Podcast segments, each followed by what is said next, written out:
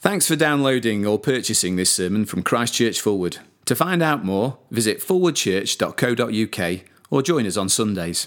It says this morning's reading is uh, from Psalm 22. That can be found on page 554 in the church Bibles. And we're reading verses 1 to 20. Page 554, Psalm 22, verses 1 to 20. My God, my God, why have you forsaken me? Why are you so far from saving me, so far from my cries of anguish? My God, I cry out by day, but you do not answer, by night, but I find no rest. Yet you are enthroned as the Holy One. You are the one Israel praises. In you our ancestors put their trust. They trusted and you delivered them. To you they cried out and were saved. In you they trusted and were not put to shame. But I am a worm and not a man, scorned by everyone, despised by the people. All who see me mock me. They hurl insults, shaking their heads. He trusts in the Lord, they say. Let the Lord rescue him. Let him deliver him, since he delights in him. Yet you brought me out of the womb. You'd made me trust in you, even at my mother's breast. From birth I was cast on you. From my mother's womb you have been my God. Do not be far from me, for trouble is near, and there is no one to help. Many bulls surround me, strong bulls of Bashan encircle me. Roaring lions that tear their prey open their mouths wide against me. I am poured out like water, and all my bones are out of joint. My heart has turned to wax, it has melted within me. My mouth is dried up like a potsherd, and my tongue sticks to the roof of my mouth. You lay me in the dust of death. Dogs surround me. A pack of villains encircles me. They pierce my hands and my feet. All my bones are on display. People stare and gloat over me. They divide my clothes among them and cast lots for my garment. But you, Lord, do not be far from me. You are my strength. Come quickly to help me. Deliver me from the sword, my precious life from the power of the dogs. This is the word of the Lord.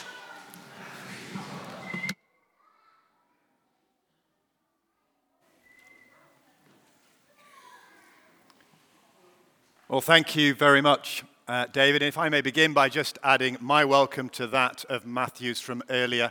It really is lovely to see you, to gather together like this. Uh, if you are a visitor, then you are really welcome. If you're new, if you're just sort of finding out uh, whether or not you'd like to, to be part of this church family, we would love to have the opportunity to get to know you after the service. So do please come and introduce yourself uh, to Matthew or to myself. Know, it really is a privilege as we gather around the table together as the family of God. And I don't think there's any better place to start than in Psalm 22. But before I do so, I just must make one comment, actually. As I came in this morning, somebody said to me, Congratulations on your snazzy haircut. And I do think it's only right and proper of me to pay appropriate respects to the handiwork of our guitarist, Dennis. Well, would you join me just for a few moments as we pray, and then we'll look at this psalm together.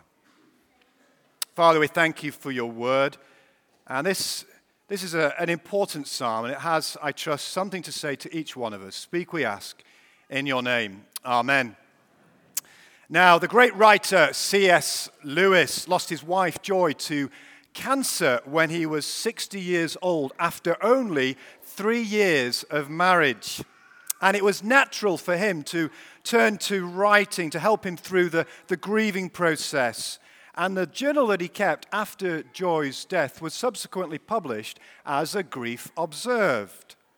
And at one point in the book, he talks about how he had been taught as a Christian that if he needed God's help, all he had to do was to ask, and that God would be right there. But now, when he desperately needed it, no, no help seemed to be coming. Rather, it was as if the door had been locked and bolted in his face. At the time of his greatest need, he felt completely alone. Now, I think every honest Christian here this morning can identify with this. It's true that some of us have those stories of going through difficult times and how God gave us a special sense of His presence to help us. Perhaps He even delivered us through some miraculous and unexpected way.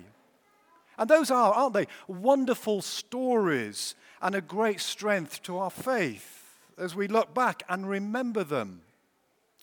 But sooner or later, most of us experience what Lewis went through. You know, we're, in a, a, time of great need, and it seems as if God is nowhere to be found. Our prayers are hitting the ceiling and bouncing back down at us. And that's where our psalm this morning, today, starts. You see, if anyone tells you that Christians never have those kinds of experiences, ask yourself why God inspired Psalm 22 and gave it to us as a church, as a prayer for us to pray. And the opening words are, My God, my God, why have you forsaken me? Why are you so far from saving me, so far from my cries of anguish? My God, I cry out by day, but you do not answer, by night, but I find no rest. Now, this is a psalm in which the experience of God forsakenness is explored thoroughly. And as you may remember, this was the psalm that Jesus used when he hung on the cross.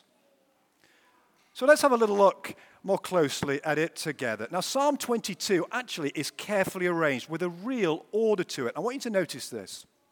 The psalm itself falls into two parts. You've got verses 1 to 20, which David read to us, and that is the complaint.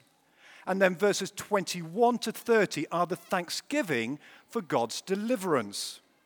And the first section also falls into two parts. You've got the first half, that's verses 1 to 10, and that's a sort of A B A B structure in which complaints about God's absence are followed by remembrance of how it wasn't like that in years gone by.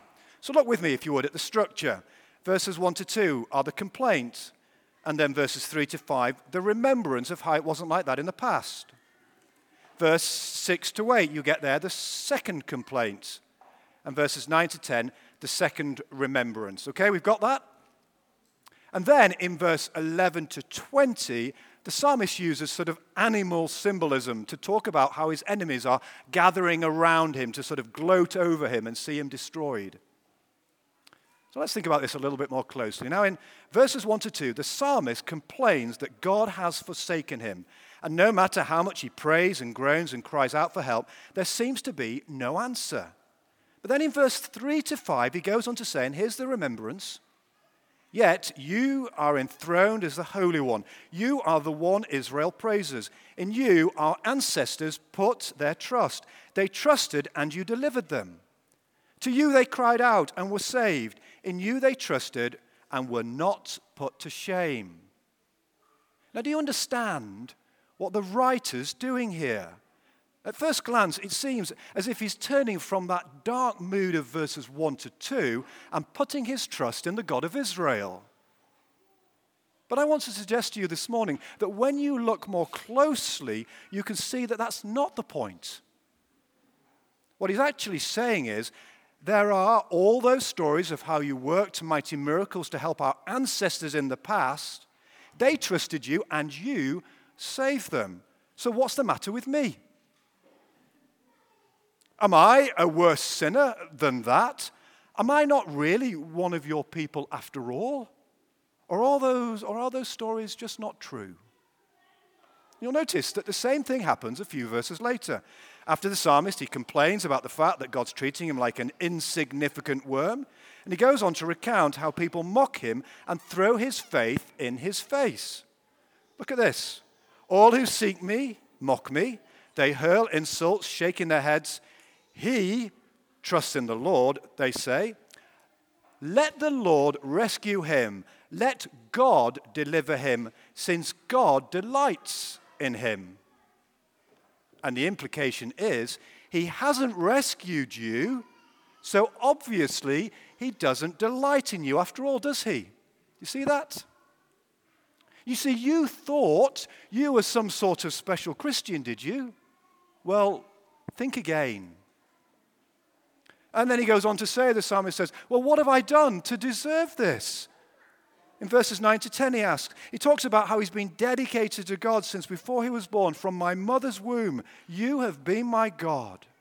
See, he looks back here on a life that is dedicated to the service of God. And he asks himself, is this all the reward that he gets? Why did he bother if he was just going to be abandoned like this in the end? What was the point? And you'll notice also that this isn't private grief. It's public, verse 11 to 20. His enemies, they taunt him. They gather around him and threaten him like a herd of wild bulls or a pack of rabid dogs. Now, whatever this trouble is, it has left the psalmist feeling that there's no one to rescue him. Well, which of us hasn't felt like that from time to time? You know, we may be living with some sort of long term pain or sadness and just don't seem to be able to get any relief.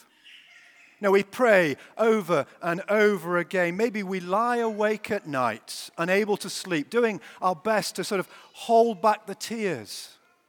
And we read stories about how God miraculously heals people and think, well, why doesn't He heal me? Why doesn't He fix my problem? Have I done some particular sin that He refuses to help me? See, I always thought that I was a, a, child of God, but perhaps I was wrong after all. Perhaps I'm really nothing to God. You see, for some people, the worst thing this sort of suffering does it isn't to stop them believing in God, but to stop them believing in God's love for them. And Psalm 22 is a prayer for people who feel like that. You see, it doesn't try to give rational answers. It simply enables us to pray our experience honestly and openly before God.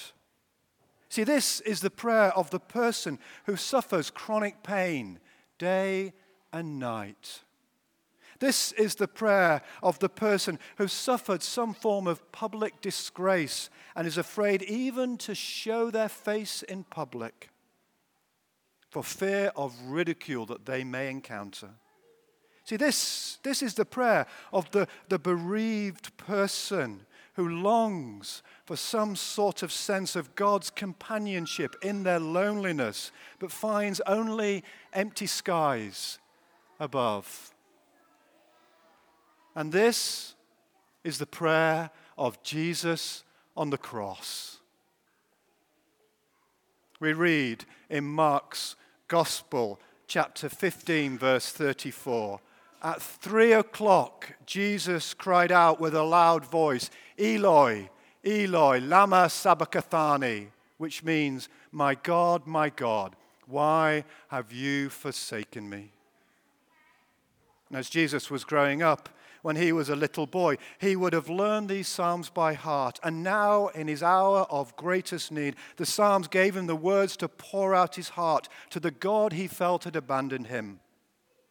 And it's when you realize that this prayer is the prayer that Jesus prayed on the cross, you look for other hints of the story in there. So when you read verse 2, My God, I cry out by day, but to you, you, you do not answer by night, but I find no rest.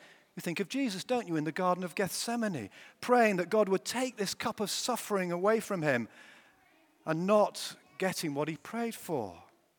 When we read verse 7, all who see me mock me, they hurl insults, shaking their heads. We surely think there, don't we, of the soldiers mocking Jesus, putting the crown of thorns on his head and dressing him in a purple robe to taunt him. We think of Jesus hanging on the cross and the chief priests mocking him, saying, He saved others. He cannot save himself. He is the King of Israel. Let him come down from the cross now, and we will believe in him. And when we read verse 16, they pierce my hands and my feet. We think of Jesus with nails through his hands and his feet. And then we remember, don't we, how the soldiers divided his clothes between them and threw dice for his seamless outer robe. And then we read verse 18 They divide my clothes among them and cast lots for my garment. See, Jesus cried out to God on the cross, and God delivered him not from the suffering, but through the suffering and death to the bright new morning of the resurrection. And because of his death and the message of the gospel and the gospel of resurrection, the message went out beyond the borders of Israel to the ends of the earth, and people including you and me, from every nation have come to believe Jesus is God's anointed king. Verse 27 and 28. So, as I conclude, this psalm speaks to us of Jesus, who went through the terrible experience of God forsakenness on the cross. He cried out to his Father for help, and there seemed to be no answer. So when it seems to you as if there is no answer for your prayer, when it seems as if the, the skies are barren and there's no God there to help, this psalm assures you that you are not alone. See, God Himself experienced God forsakenness. Ultimately, He was abandoned that we need not be abandoned, but instead adopted as children of God. See, God the Son looked for help from, the God, from God the Father. From that time in the Garden of Gethsemane on Thursday night until the resurrection morning on Sunday. And throughout that period of time, it seemed as if there was no answer.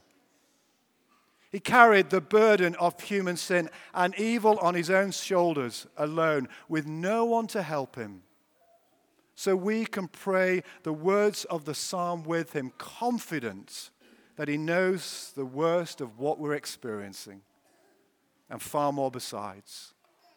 And as Hebrews chapter 2, verse 18 says, because he himself was tested by what he suffered, he is able to help those who are being tested. And one, one final, but I think important thought the suffering on the cross made no sense. It was a dark moment that looked like utter defeat, but it was, in fact, impossible victory. More than that, it was planned as part of a means of the springing salvation to the whole of the world. And I want to say to you all uh, this morning, because behind the smiles, I know there is pain.